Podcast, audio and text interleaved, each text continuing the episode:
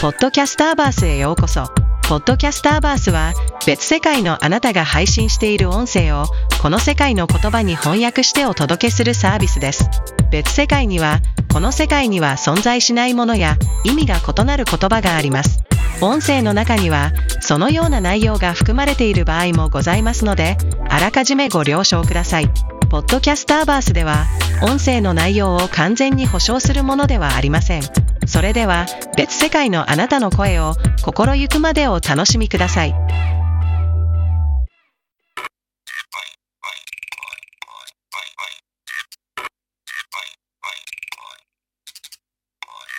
皆さんご無沙汰しております。この番組を配信しております、ジョンと申します。よろしくお願いします。新大地方もそろそろ雪が溶け始めるかなという風な時期に差し掛かっておりまして、まあ、農場所有のポケモンたちもですね、えーそろそろ今か今かという風な感じですね、まあ、厩舎の中でギシギシギシギシやってたのが、まあ、ここ最近は、えー外に出たいという風な雰囲気を醸し出している昨今でございますけども、まあ皆様もいかがお過ごしでございましょうか。まあ春先になってくるとですね、まあ、野生のポケモンもそうですけども、手持ちのポケモンたちがですね、うわ、うぞうぞうぞうぞし始めるような時期となっておりますのでね、うるせえなーって思いながら、日々いろいろとね、やってたりするわけなんですけどね。えーそんなような感じで、あのーまあ、そろそろ経理作業も大詰めに入っておりますし、いろいろとやらないといけないこともあるなーっていうふうにね、また春からの作業だなっていうふうなことを考えて、まあ、めっきりと嫌な気分になったりならなくなったりする昨今でございます。で、えー聞いていただいてわかる通りですね、えー今日は、ぎっちゃんもペンダさんも所用があってお休みとなっております。まあ、なんでね、私一人なもんですから、なんかちょっと普段と喋ってる感覚が違えなっていう風な感じになっておりましてね。まあだからどのぐらい喋るのかなっていう風のが全然自信がないんですけども、まあなんとかやっていこうかなと思っております。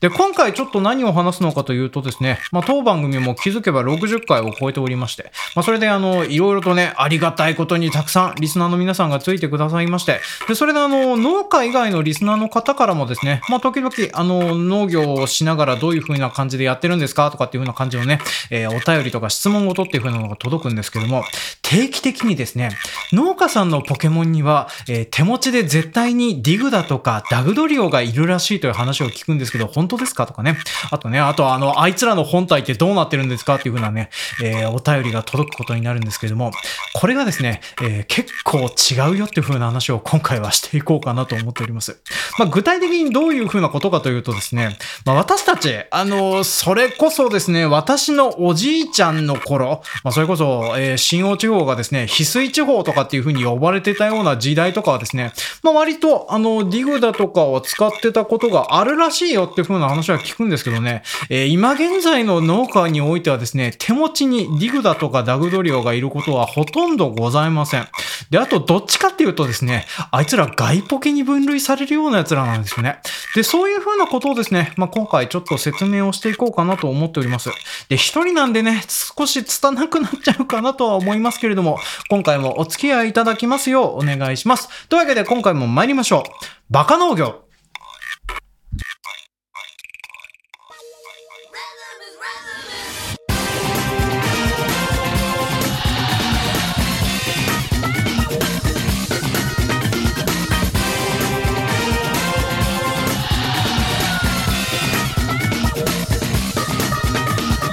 この番組は新大地方の中心部寿シティのちょっと東側在住の青年農業者がお送りする不真面目系農業トーク番組です。今回のお相手はジョンのみです。よろしくお願いいたします。で今回のテーマはですね農家の手持ち絶対にディグだかダグドリオがいる説についてモノモンス回となっておりますのでね、えー、まあいろいろと話したいことがあるのでね。まあそもそもあのこいつらがどういう風なポケモンなのかというのとあとそもそもお前らどういう風なポケモンが手持ちにいるのっていう風な話をですね今回はいろいろとしていこうと思いますのでまあ大体30分間から40分間ぐらいお付き合いいただきますようお願いいたします。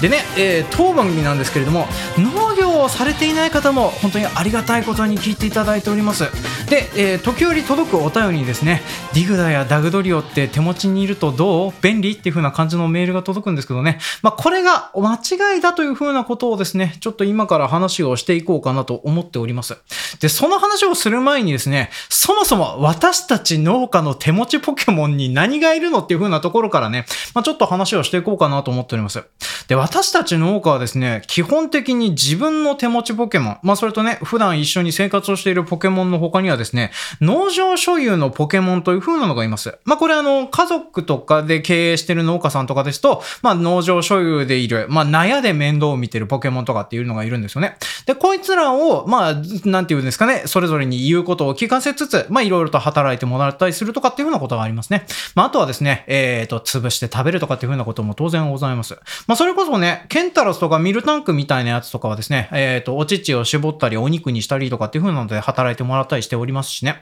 なんか昔はですね、まあこいつらに、えっー、隙を引かせたりするとかっていう風なこともやってたそうなんですけどね。まあ今はその辺はめっきり少なくなってるかなとは思っております。で、えー、うちの農場にいるポケモンはですね、えー、まず電気タイプとエスパータイプがいますね。で、特にあの、メインで使うことが多いのがですね、えー、うちにいるのはビリリ玉ですね。こそね、あの、信用でお車に乗る方だったら大体わかるとは思うんですけどね。あの、そうなんですよ。バッテリーを給電させながら、車とか農業機械とかそういう風なものを走らせるのにこいつらを使ったりするんですよね。まあだからですね、まあ私たち、えー、普段はトラクターとかそういう風なものを動かしております。で、トラクターの、あの、主要なエネルギー機構っていう風なのはですね、まあバッテリーだったりしておりますから。で、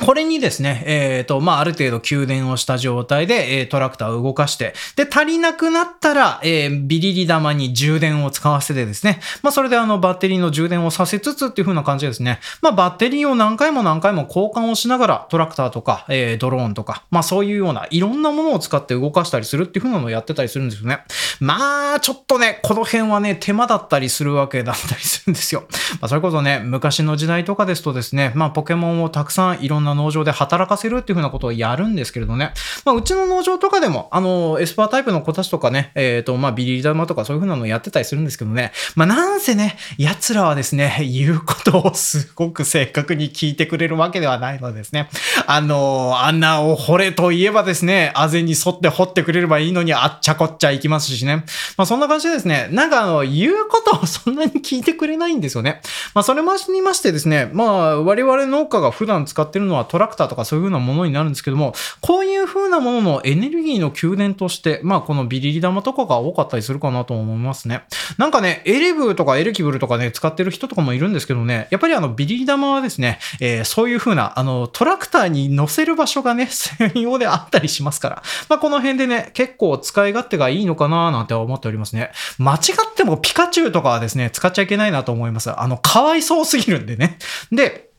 まあそんな感じでね、ずっとこんなあのトラクターとかそういう風なのやってたりするんですけどね。まあやっぱりね、ポケモンを使ってこのトラクターとかを動かしたりするのはですね、なんかやっぱあの時間がかかるっちゃかかるんですよね。あの、バッテリーを給電してバッテリーを変えてっていう風な手間がありますよね。で、皆さんもご存知だとは思うんですけどね、やっぱりそれこそあの近年はポケモンウェルフェアネス的なところでね、すごくうるさくなってきてたりするんですよね。まあ、それこそ、あの、指導農業種をしているぎっちゃんですとか、あとはうちのね、えー、ギャップを取っているような法人なりしてる農業とかだったりするとですね、まあ、ポケモン一体一体にね、あのー、まあ、正確に使われてますかとかね、無茶な働かせ方をさせられてませんかとかっていう風な感じでですね、一体一体にそういう生体モニターみたいなのが付けられてたりするんですよね。まあ、だからね、働かせすぎてたり、あとは嫌なこととかストレスが溜まることとかっていう風なことをしてるとですね、まあ、すぐにその辺の部分で、あの、えっ、と、認証が下りなくなってきてたりするするのでね、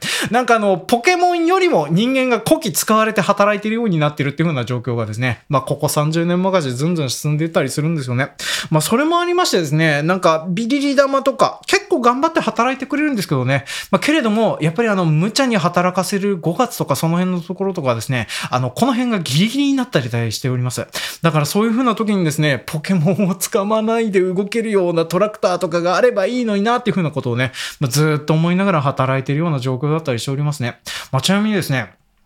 ここ最近の研究らしいんですけども、どうもですね、化石燃料っていう風なものがありまして、皆さんご存知ですよね。で、結構馬力とかもあるそうなんですけれどね、なんかそういう風なことを考えるとですね、えー、やっぱりあのバッテリーとかそういう風なものを使って動かすポケモンのやつの方の宮殿の方が効率は良さそうだなと思うんですけどね。まあけれどね、ポケモンを使わないで済むっていう風なことを考えると、それだけあの作業の効率とか上がっていいのになーとかね、そんなようなことを思いながら日々生活しているような昨今でございますね。で、えー、そんな感じでですね、えっ、ー、と、このビリリ玉の話ばっかりしちゃって恐縮なんですけども、うちにはあの、他にはですね、エスパータイプの子たちもおります。まあ、例えば、えっ、ー、と、うちだとフーディンがいるかな。で、フーディンに何指すかっていうとですね、基本的には収穫のお手伝いをしてもらうことが多いですね。まあ、それこそ、あの、ポケモンたちが食べる木の実とかの収穫とかはですね、あの、高いところになりますんでね、えー、サイコキネシスで全部取ってもらって、まあ、それをカゴに集めて、で、それでポケモンたちにね、食べさせたりするっていう風なこともありますし、あとはですね、うちで作ってるのはトウモロコシとか、あとはブロッコリーとかも収穫してるんですけども、この辺の収穫も、このエスパータイプの子たちのサイコキネシスにお世話になることが多いですね。まあ、本当にですね、この子たちがいなかったら本当に人力がもっと入ることになるよなっていうような感じなんですけどね。まあでも、この子たちも、えー、生体モニターがついておりますのでね、あんまり無茶に働かせると、えっ、ー、と、いろいろとね、えー、こういう風なことを管理している怖い団体とかね、ね公的な団体がやってくることになりますのでね、まあなかなか、あの、最悪の場合は私が無茶をしてね、収穫をすることになってたりするので、まあなかなか大変になってくるなーっていう風なのね、ちょっと思ってたりしておりますね。でね、やっぱりこの辺のポケモンはですね、まあそれこそあの、うちもね、あのー、まあパートナーのポケモン、私のパートナーのポケモンはガーディなんですけどね、やっぱりあのー、なんかその辺に野良でいるね、草タイプのポケモンとか虫タイプのポケモンを払うのには、すごく役に立ったりするわけなんですけども、やっぱりね、あの、専属のトレーナーさんみたいにはですね、細かく言うことを聞かすっていう風なのが難しいんですよね。やっぱりあの、エスパータイプの子たちはですね、結構賢かったりするので、言うことはある程度聞いてくれるんですけどね、でもあの、油断してると勝手に木の実を食べてたりすることもありますし、あと取らなくてもいいよっていう風にね、あの、まだ収穫前の、えっ、ー、と、もうちょっと置いといた方がいいなっていう風なトウモロコシとかもね、勝手に収穫しちゃったりするので、まあ、なかなか鍛えるのが難しいなーっていう風なのね、ちょっと思ったりしておりますね。で、そんな感じでですね、まあ、我々農家の手持ちっていう風なのはこんな感じで、電気タイプのポケモンとエスパータイプのポケモンが多いかなとは思ってたりしておりますね。で、あと、ここ最近はですね、新大地方も雨がなかなか降らないっていう風なことがありますので、水タイプの子たちをね、入れる人も多くなってるかなと思っております。まあ、どうしたってね、あの、一体で出せる水の量っていう風なのが少なくなってしてたりしておりますのでね。まあ、だからあの水を飲みながら水を吐いてっていう風なことをやらせるようなことができる、あまあ水タイプの子たちが、まあ結構使われることが多いかなとは思ってたりしておりますね。で、あと、えっ、ー、と、最近は減ってるんですけれども、まあポケモンの繁殖をやってるようなところにはですね、必ずメタモンがおりますね。まあどうしたってね、組み合わせてあの卵を産ませたりするっていう風なことになるとメタモンが必要になるのでね、あの、まあ大体持ってることが多いかなと思っております。まあうちもね、昔はメタもいたんですけどね、まあ最近はあの、まあうまいことこの辺の組み合わせで卵を任せるとかいうこともありますし、あとやっぱりですね、育て屋さんを使うことが多いんですよね。で、育て屋さんに預けて出てきた卵で、えー、生まれたポケモンを引き取って育てるっていう風なことを結構やっておりますのでね、まあそれもありまして、なかなかあの自分の農場でポケモン育てるっていう風なコストはですね、結構かかるのでね、そう、あの、なんせね、ポケモンの餌代もバカにならないんだったりするんですね。まあ、自前で、なんか、昔から植えてあるね、えー、木の実の木とか、そういう風なのをね、いろいろ育ててたりはするわけなんですけれどもね。まあ、それにしたって、まあ、やっぱりこの辺の手間はね、かかったりしますから、まあ、こういう風なところで害虫害虫っていう風な世の中になるかなとは思ってたりしております。ですいませんね。話があっちゃこっちゃいって恐縮になっちゃったので、えー、ディグダとダグドリの話に戻りますけれども、で、我々農家は基本的にディグダもダグドリも使ってることがないですね。どっちかっていうと、農業に関係が入る暗渠配管屋さんとか、まあそういう風なところがですね、専用の訓練を受けているディグダとかダグドリオとかっていう風なのを持ってることが多いですね。で、我々もその辺に委託をして暗渠排水、あの、それこそ無罪暗渠っていう風に言われてる、中に何も入れないで、ただただ穴を開けるっていう風なのにですね、このディグダとダグドリオを使うことが多かったりしております。で、こいつらはですね、専用の訓練を受けておりますので、結構深いところまで穴が掘れたりするんですね。まあ、それもあの、どうやってんのかわかんないですけども、えー、うまいことまっすぐ直線でね、穴を掘るっていう風な訓練を受けておりますのでね、まあ、いまいちね、我々あの、普通においそれとボールで捕まえてこういう風な訓練はできねえなっていう風な、まあ、そんな奴らとなってたりしておりますね。で、ディグダもダグノリオもあんまりご存知ない方のために一応説明をしておきますけれども、えー、ディグダはですね、あの、ポケモン図鑑、あの、子供の頃やりましたよね。ポケモン図鑑のですね、大体あの、ナンバー50と51 1に分類されております。で、ディグダが進化するとダグドリオという、あの、一つの穴からディグダの頭が3つ出てるやつが出てくるんですけどね、こいつらの体がどうなってるのかっていう風なのは、今現在においても謎に包まれているたりしております。で一応、モグラポケモンっていう風には言われてるんですけども、本当にモグラかなとは思うんですよね。まあ、なんかもうちょっとね、ポケモンペイのがいるんですけれども、そいつらと比べるとですね、なんかあの、まあ、見た目、出ている頭の部分ぐらいしかポケモンっぽさが、あの、モグラっぽさがないような、まあ、そんなようなやつになってるかなとは思います。で、一応図鑑の方にはですね、全長と体重っていう風には載ってたりするんですけども、これはあくまで穴より上に出ているサイズだったりするんですよね。で、野生環境下においてもですね、こいつらの死骸って頭よりっていうかあの首より上ってしかなかったりするんですね。だから首から下がどうなってるのかっていう風なのが、あの、我々、時々あの野生で見ることもありますし、あとあの、暗渠配管屋さんとかに話を聞くんですけども、そこから下がどうなってるかっていう風なのは誰も見たことがないよという風に、ね、言われてる。まあそんなような奇妙なやつかなとは思ってたりしておりますね。まあいろいろとね、あの、ディグだとかその辺についての研究とかっていう風なのは、まあ農研機構とかそういう風なところでやられてたりはするわけなんですけれども、まあけれども、あんまり進んでなくて、そこから下がどうなってるかっていう風な謎に包まれているような状況となっております。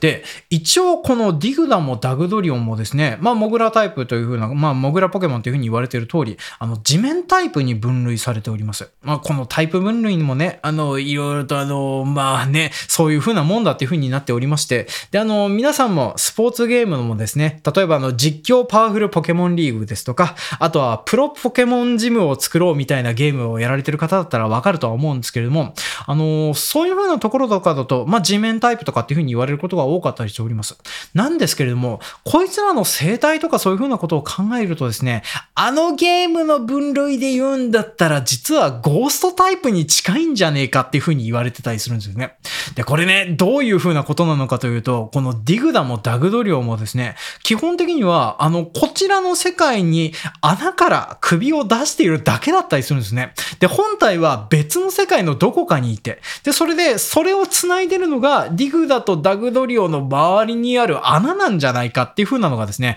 まあ、ここ最近いろんな研究で言われてることだったりしてるんですね。で、実際に我々農家の間でもですね、あいつらおそらく異次元を移動してるよねっていう風なところが、まあ、出てたりしております。で、例えば、これあの、その他運のですね、農業技術改良普及センターという風なところがありまして、で、今からおよそ50年ぐらい前にですね、ディグダが穴を掘って進んだ後の土壌がどのように変化してるかっていう風なのを調べた論文があります。で、これあの、地面タイプのポケモンによる工作の動的解析っていう風なタイトルがついてる論文なんですけれどもね。まあ一説にちょっとあの、まあいろいろとそのどういう風な比較をしたかっていう風なのをざっくりと読み上げていきますけれども、えっ、ー、と、この時点において、えー、電動トラクターによるロータリー工と、あと、ディグダやダグドリオの移動による工作、それと、もっとモグラっぽい姿をしているモグリュウという風な、えー、ポケモンいるんですよね。これあの、ガラル地方とかそういう風なところにいるそうなんですけども、こいつらの、えー、掘り進んだ結果の土中の状況がどのようになるかを解析した結果となっております。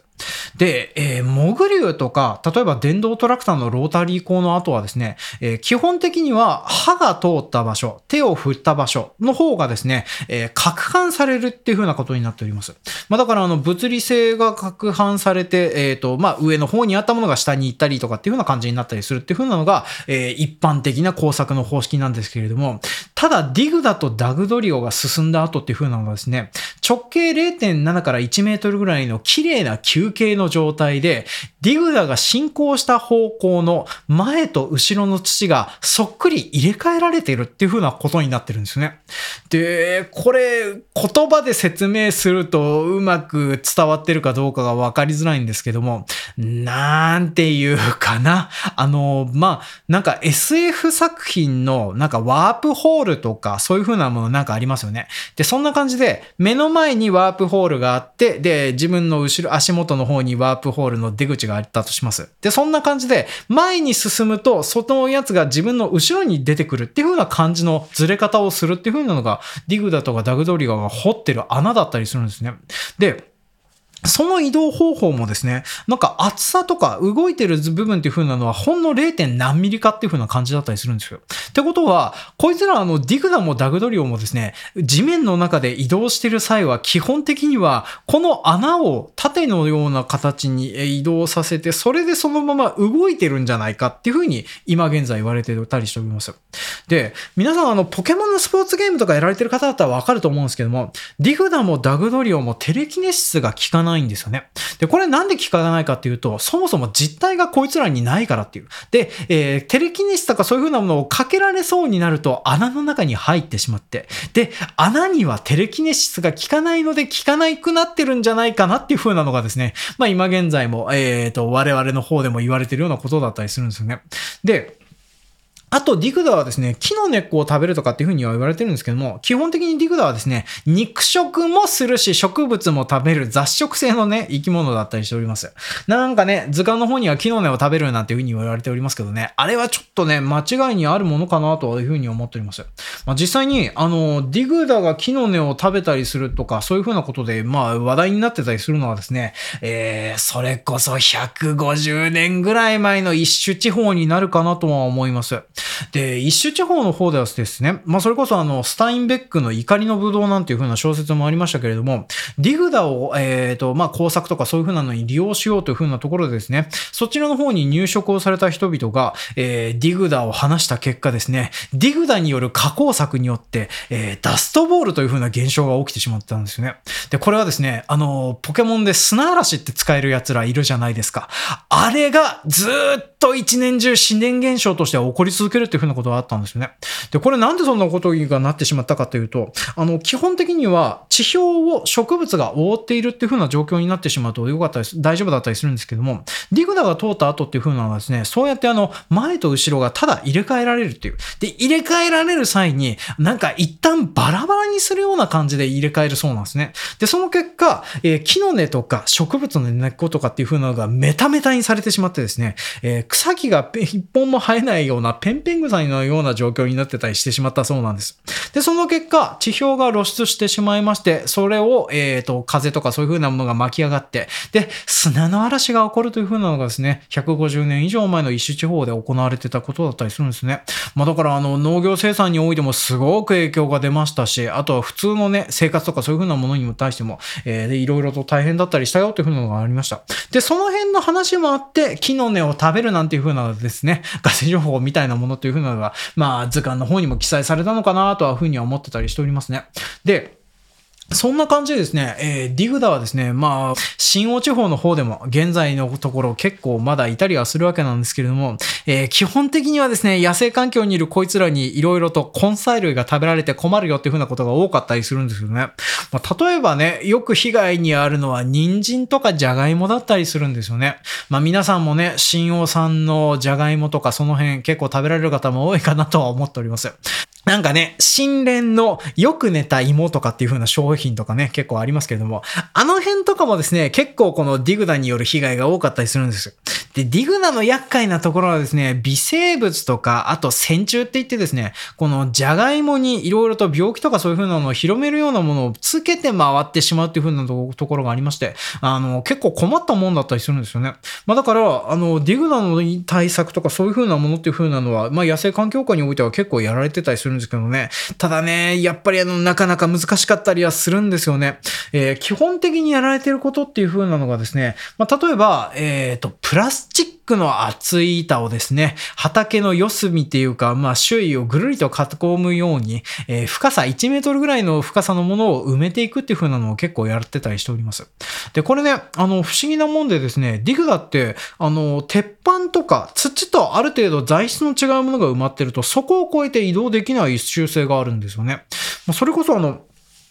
えっと、地面の中を掘り進んでいるわけではないから、穴の状態でただ移動してるだけだからっていう風なので、そういう風な動き方をしてるみたいなんですけどね。まあ、それであの、どうも効果があるよという風には言われております。まあ、それこそね、昔あの、鉄板入れなきゃダメだとかっていう風に言われてた時代があったんですけども、まあ、鉄板もね、今はどんどん高くなっておりますからね。まあ、それを考えると、えー、随分と、まあ、楽に対策できるようになったりするかなという風には言われておりますね。で、あとね、なんか昔言われてたやつだと、あの、地面の方にガムを巻くとかっていう風なのが効くよとかっていう風に言われておりましたし、あと、ヒガンバナっていう風にですね、根っこに毒を溜めるような、まあそういう風な植物がありまして、まあそれを植えて、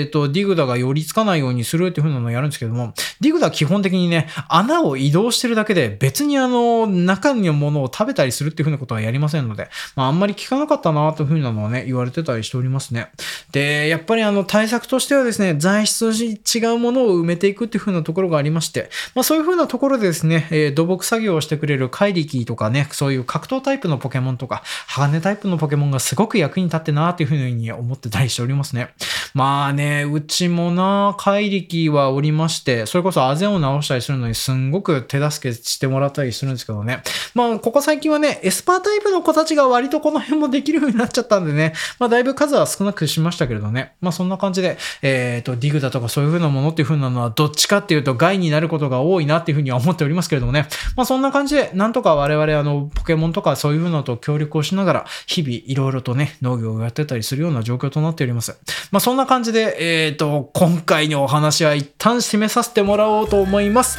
というわけで、今回も長々とお付き合いいただきまして、誠にありがとうございます。当番組へのコメントはいつもの投稿フォームの方までお願いいたします。あの、一人でやってるとですね、話しづらい。あの、ぎっちゃんもペンダさんもいないから、なんかね、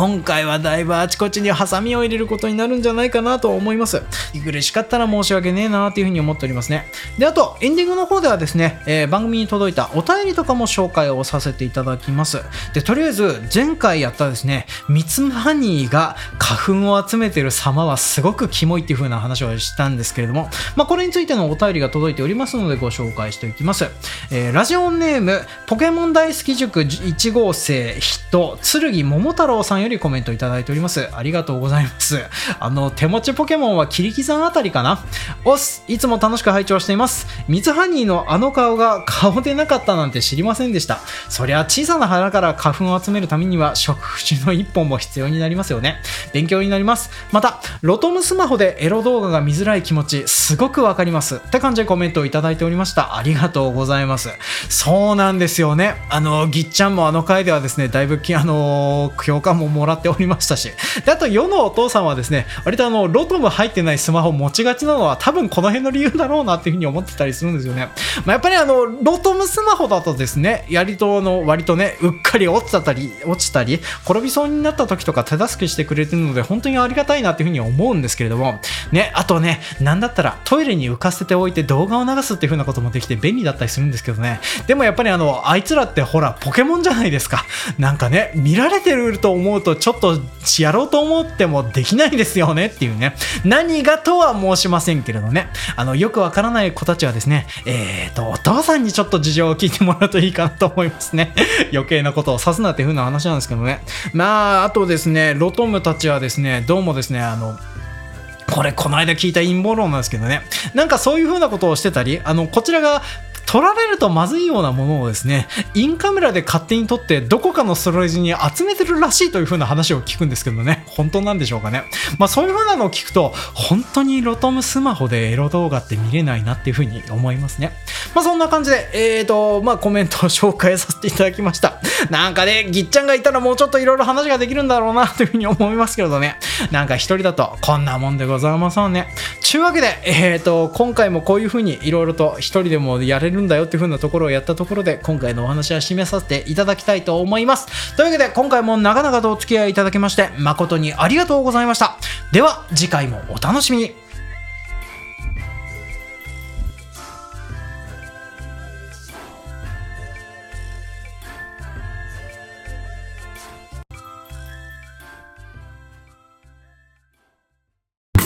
ポッドキャスターバースで多元宇宙のさまざまな音源を楽しもう。ポッドキャスターバースは別の宇宙から取得された音源をこの宇宙の言語に翻訳して配信するサービスです。SF 小説のような世界や歴史ドキュメンタリーファンタジー世界などこの宇宙では決して聞くことのできない音源がポッドキャスターバースならあなたの手元に。ポッドキャスターバースであなただけの多元宇宙体験を